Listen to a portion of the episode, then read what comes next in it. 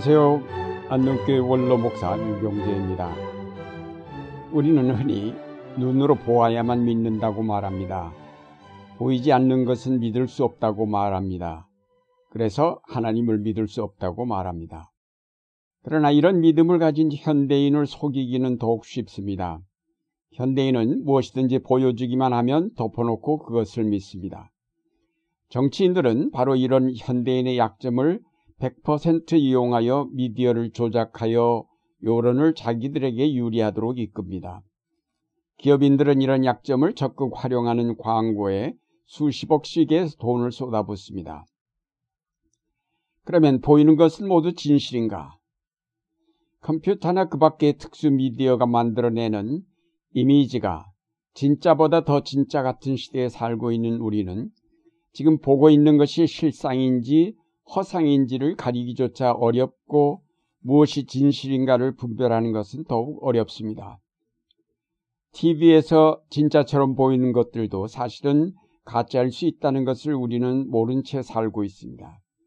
그 미디어를 조종하고 있는 사람에 따라 우리는 웃기도 하고 울기도 합니다.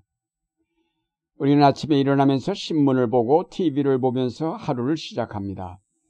길거리를 다니면서도 수없는 광고판과 전광판을 바라보게 됩니다. 우린 그 모든 미디어가 쏟아내는 정보를 사실로 받아들이면서 살고 있습니다. 그렇다면 우리의 삶은 결국은 내 뜻대로 살아가는 것이 아니라 영화 트루먼 쇼의 주인공처럼 완전히 조작되고 조종되고 있는 삶을 살고 있는 것이 아닐까요? 데칼트라는 철학자는 모든 것을 의심하기 시작하였습니다. 보이는 것은 모두 진실인가? 아니, 보이는 것은 모두 실제로 존재하는 것인가? 그렇게 의심하기 시작하니까 모든 것이 다 의심스러웠던 것입니다. 어디까지가 진짜이고 어디까지가 가짜인지 알 수 없었던 것입니다. 그렇게 한참 생각하던 철학자는 마침내 의심할 수 없는 한 가지 사실을 찾아냈습니다. 지금 의심하고 있는 내가 있다는 사실은 의심할 수 없음을 알았습니다. 거기서 나온 유명한 말이 코기토 에르고즘, 즉 내가 생각하는 거로 존재한다라는 말입니다. 지금 우리는 이 철학자처럼 모든 것을 의심하지 않을 수 없는 시대에 살고 있습니다. 그러면서도 우리는 의심할 수밖에 없는 일들을 그냥 의심 없이 받아들이면서 살고 있는 데에 문제가 있습니다. 영화 주인공 트루먼과 같이 우리는 조종된 삶을 살고 있으면서도 그것을 알지 못한 채 살고 있다는 사실이 문제입니다. 우리가 생각하며 살아가야 할 이유가 바로 여기에 있습니다. 진실이 아닌 가짜의 삶을 산다는 것처럼 황당한 일이 어디에 있겠습니까? 더구나 그것이 악의 우두머리인 사탄의 조종에 의해서 꾸며진 삶이라면 더더욱 문제가 아닐 수 없습니다. 우리의 보이는 삶이 진짜인지 가짜인지 구별할 수 없게 된 것은 인간이 타락하면서부터입니다. 진짜 혹은 진실이란 하나님이 창조하신 그 원리를 따라 살아감을 뜻합니다. 하나님 안에 진실이 있는데 그 하나님을 떠날 때 우리는 진실을 잃게 됩니다. 사탄이 우리를 타락하게 한 이후 우리는 진실을 잃어버렸습니다. 우리의 삶은 모두 거짓 위에 세워지게 되었습니다. 타락 이후 우리의 삶은 사실상 모두가 허상입니다. 우리로 진실이라고 믿게 하였던 모든 것이 결국은 진실이 아닌 가짜였던 것입니다. 예수님께서 이 땅에 오신 것은 바로 우리가 잃어버린 진실을 찾게 하시기 위한 것이었습니다. 그래서 그가 말씀하시기를 내가 곧 길이요 진리요 생명이라고 하셨습니다. 예수 그리스도를 통해 다시 우리가 하나님께로 나아가고 그에게 연결될 때에 우리의 삶은 진실을 회복하게 됩니다. 고린도 후서 4장 18절 말씀해 보면 우리는 보이는 것을 바라보는 것이 아니라 보이지 않는 것을 바라봅니다. 보이는 것은 잠깐이지만 보이지 않는 것은 영원하기 때문입니다. 라고 하였습니다. 여기서 말하는 보이는 것은 고난으로 일관된 우리의 삶 전체를 뜻하는 것으로 그것은 잠깐이라고 하였습니다. 일시적이란 말입니다. 일시적이란 것은 결국 진짜가 아니란 말입니다. 진짜는 일시적일 수 없습니다. 영원히 변치 않는 것이 진짜인데 보이는 것은 일시적인 것, 즉 진실이 아닌 가짜를 뜻합니다. 그런데 반해 보이지 않는 것은 영원하다고 하였습니다. 여기서 말하는 보이지 않는 것은 바로 하나님의 세계를 말합니다. 우리 마음의 눈과 귀가 어두워져서 보지 못하는 세계인 하나님의 나라, 거기에 진실이 있으며 거기에 진정한 삶이 있다는 것입니다. 보이지 않지만 우리의 삶을 참되게 하는 영의 세계, 보이지 않지만 이 세계를 움직이는 하나님의 주권적 능력, 보이지 않지만 우리 앞에 약속된 하나님의 나라, 보이지 않지만 우리 속에 역사하시는 성령의 능력, 보이지 않지만 우리와 함께 하시는 예수 그리스도의 사랑.